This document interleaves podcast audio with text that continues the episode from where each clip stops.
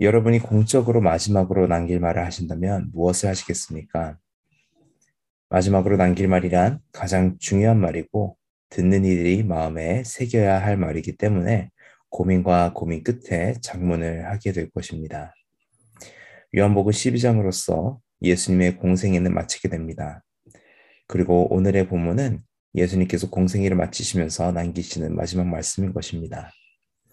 하지만 왜 이러한 말씀을 남기셨는지 알기 위해서는 이전에 나온 내용을 조금 살펴보아야 합니다. 지난주에 예수님께서 죽은 나사로를 살리신 후 예루살렘에 입성하셨습니다.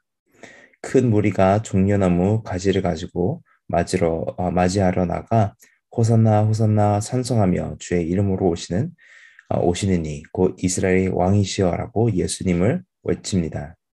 예수님께 외칩니다. 하지만 이들이 예수님을 맞이하러 간 이유는 예수님을 진정한 메시아로 맞이하기 때문이 아니었습니다. 심지어 제자들도 예수님께서 십자가에서 죽으신 후에야 예수님께서 성경에 써 있던 메시아였음을 깨닫게 되었습니다. 이들이 예수님을 맞이한 이유는 바로 나사로를 살리셨기 때문입니다. 이들은 결국 죽은 이도 살리시니까 이제 예루살렘에 오셔서 로마에서 자신들을 해방시켜 주실 것을 기대하고 있었던 것입니다. 하지만 예수님께서 계속 반복하시면서 말씀하신 것이 있습니다. 그것은 바로 예수님께서 이제 곧 죽으실 것이란 사실이었습니다. 저희가 잘 아는 24절도 이 환경에서 나온 것입니다. 24절입니다. 내가 진실로 진실로 너에게 이르노니 하늘의 밀이 땅에 떨어져 죽지 아니하면 하늘 그대로 있고 죽으면 많은 열매를 맺느니라. 예수님께서는 죽으러 예루살렘에 오신 것이었습니다. 하지만 무리들은 예수님께서 그리스도라면 영원히 계신다 함을 들었다 합니다. 물론 맞는 말이었습니다. 하지만 그들은 그들 앞에 계신 예수님께서 죽지 않으시고 그들을 해방시켜 주실 것을 기대하고 있었던 것입니다. 이들은 예수님이 누구인지 아직도 깨닫지 못한 것이었습니다. 같은 예수님이지만 무리들은 자신들이 원하는 예수님, 즉 자신들의 계획을 이루어 주실 예수님을 기대하고 있었고 예수님 자신은 그들의 기대와는 달리 하나님의 계획을 가지고 그 계획을 이루기 위해 오신 것이었습니다. 즉 이들은 예수님을 다른 이유로 영접하는 것이었습니다. 뭐냐면 아직까지도 예수님이 누구신지 왜 오셨는지 믿지 않았기 때문입니다. 그리하여 예수님께서는 그들에게 마지막으로 자신에 말씀하시고 그들을 떠나 숨으심으로써 공생애를 마치시게 된 것입니다. 그 마지막 말씀이 35절에서 36절입니다. 예수께서 이르시되 아직 잠시 동안 빛이 너희 중에 있으니 빛이 있을 동안에 다녀 어둠에 붙이, 어, 붙잡히지 않게 하라. 어둠에 다니는 자는 그 가는 곳을 알지 못하느니라. 너에게 아직 빛이 있을 동안에 빛을 믿으라. 그리하면 빛의 아들이 되리라. 요한복음의 시작은 예수님을 세상의 빛으로 보여내었습니다. 그리고 그 세상의 빛이 이제 무리들에게 곧 어둠이 올 것을 말한 것입니다. 그 어둠이 오기 전에 자신을 믿으라 하시는 것입니다.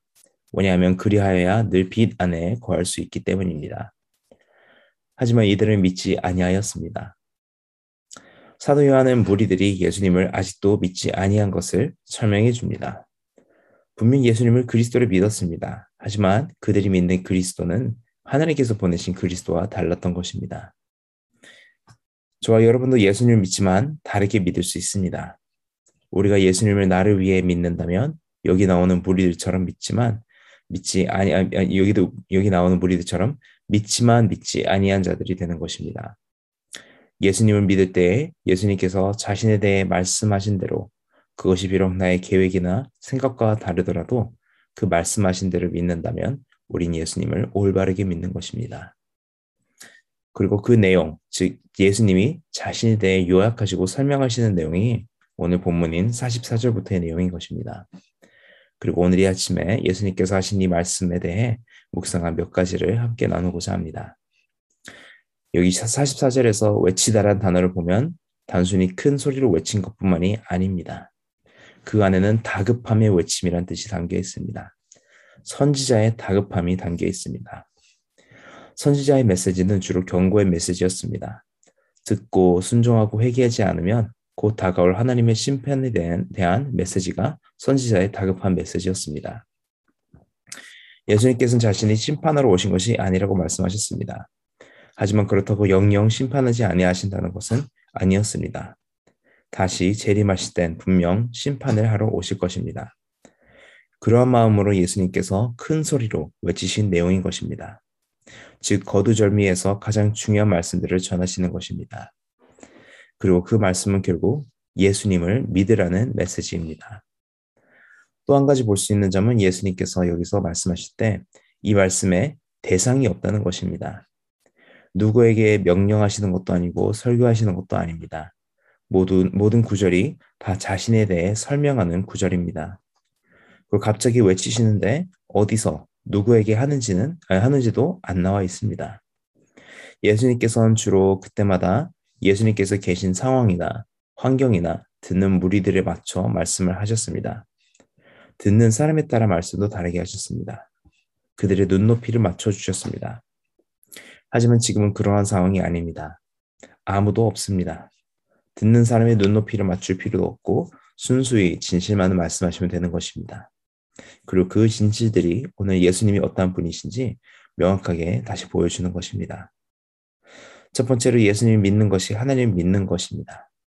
또 예수님을 보는 것이 하나님 아버지를 보는 것입니다. 사실 우리 인간들은 하나님에 대해 알 수 없는 존재들입니다.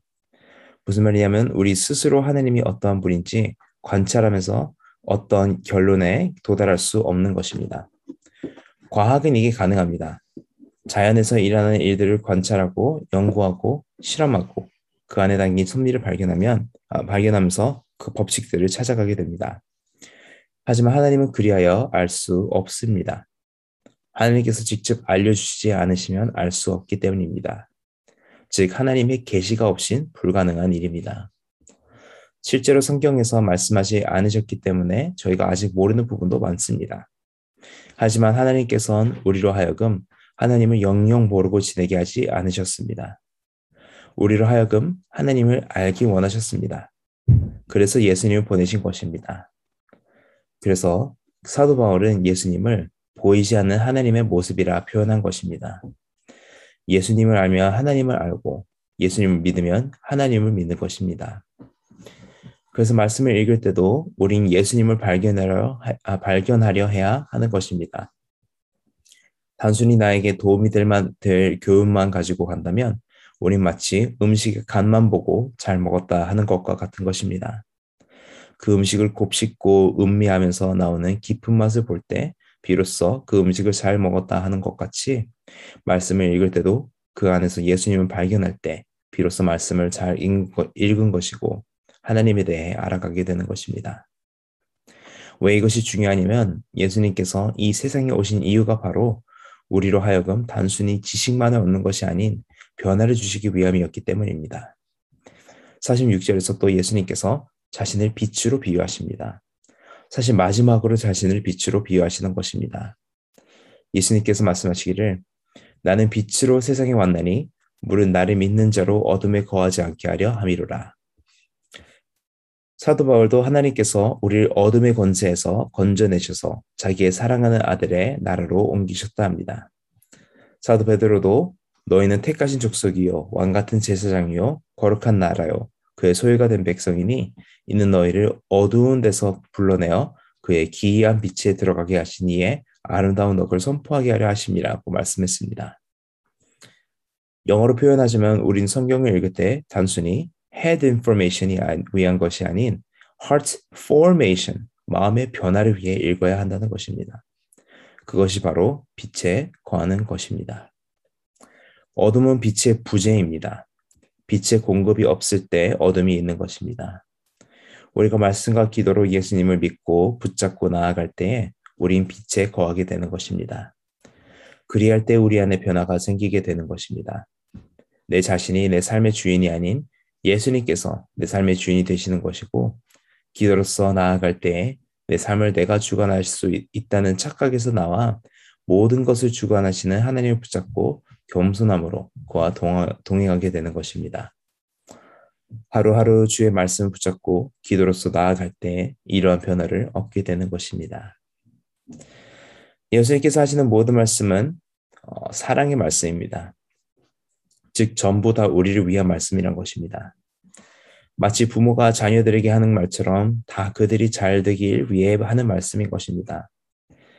부모가 자녀들에게 무엇을 시킬 때, 무엇을 말할 때, 그 안에는 부모 자신이 잘 되길 위한 마음보단 자녀들이 잘 되기 원하는 마음이 담겨 있습니다. 마찬가지로 예수님께서도 이 세상에 오셔서 말씀하신 것들은 결국 세상을 심판이라 말씀하시는 것들이 아니라 세상을 구원하려고 말씀하신 것들입니다. 그런데 어떠한가요? 자녀를 키워본 분들은 아실 것입니다. 자녀들이 그 말을 안 듣죠. 자신들이 하고 싶어 하는 걸 못하게 하는 말로 듣고 불필요한 잔소리로 듣습니다.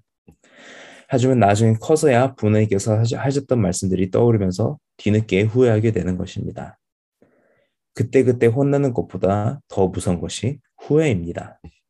그리고 우리가 가장 두려워해야 할 것은 예수님의 말씀을 믿고 따르지 않아 생기는 후회입니다. 그 후회를 하지 않기 위해서는 예수님의 말씀이 자신의 말씀이 아닌 아버지의 말씀인 것을 기억해야 하는 것입니다. 아버지입니다. 그의 말씀 안에는 사랑만이 담겨 있습니다. 격려의 말씀이건 훈계의 말씀이건 그 안에는 깊은 사랑이 담겨 있습니다. 심지어 자신의 독생자를 주실 정도로 큰 사랑을 우리에게 하신 것입니다. 그렇기 때문에 우린 그의 말씀을 신뢰할 수 있고 믿고 따를 수 있는 것입니다. 그리고 그 말씀은 결국 우리의 영생인 것입니다. 그 영생의 말씀을 우리에게 전하기 위하여 오시니가 예수 그리스도인 것입니다. 이것이 예수님께서 지난 3년의 공생애 때 전하고자 이루시고자 한 것들인 것입니다. 그의 사역의 핵심 포인트이자 그의 사명인 것입니다. 그리고 그의 말씀을 믿을 때 우리는 그가 진정한 그리스도인 것을 하나님의 아들이자 하나님 자신이라는 것을 믿게 되는 것입니다. 사랑하는 성도 여러분, 저와 여러분이 믿는 이 예수님은 하나님이십니다. 우리가 그를 볼 때, 그에 대해 알아갈 때, 하나님을 보고 하나님을 알게 되는 것입니다. 그렇기 때문에 우린 더더욱 그의 말씀에 귀 기울여 듣고 그의 말씀에 순복하며 순종으로 응답해야 하는 것입니다. 왜냐하면 그 말씀은 우리를 향한 사랑의 말씀이요. 우리의 영생이 되기 때문입니다. 오늘도 주의 말씀을 붙잡고 나아가실 때 예수님의 진정한 모습을 발견하시고 그의 빛 안에 거하시는 저와 여러분이 되길 주의 이름으로 간절히 축원합니다. 아멘.